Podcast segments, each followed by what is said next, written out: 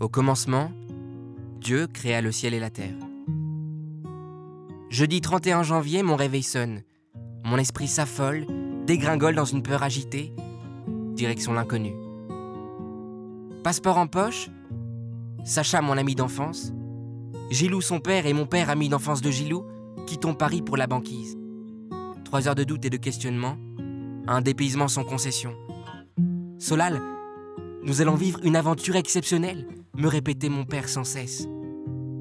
Comme s'il voulait me rassurer de nous être égarés loin de tout, près de nous.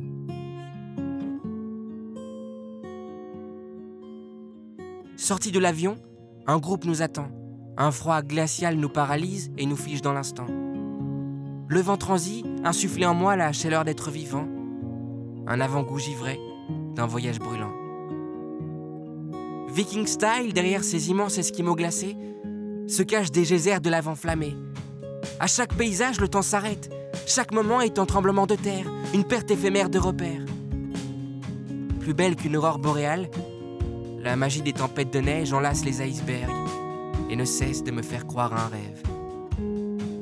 Pendant que le paradoxe hystérique du froid, de la chaleur tropicale du lagon secret, agite en moi un bourdon de dévotion, les plages au sable noir formées par l'éruption des volcans laissent place à mes hallucinations.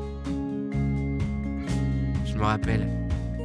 Eichler, la guide logorée verbale, Saimé, le chauffeur de bus aussi brut qu'un silex, Paul, le professeur de mathématiques à la longue barbe blanche, Xavier l'antipathique, Hervé le dentiste passionné de blues, ou Vanessa, fan de ses chiens souvent déçus par les hommes. Malgré nos désaccords, nous avons tous été unis, plus d'une fois, face à la beauté de ce que nous vivions. Sacha et moi, on était partis avec nos pères, et on est rentrés avec nos potes. Papa, c'est fou, mais t'avais raison. J'aurais beau raconter notre périple, ils me croiront jamais. Au commencement, Islande.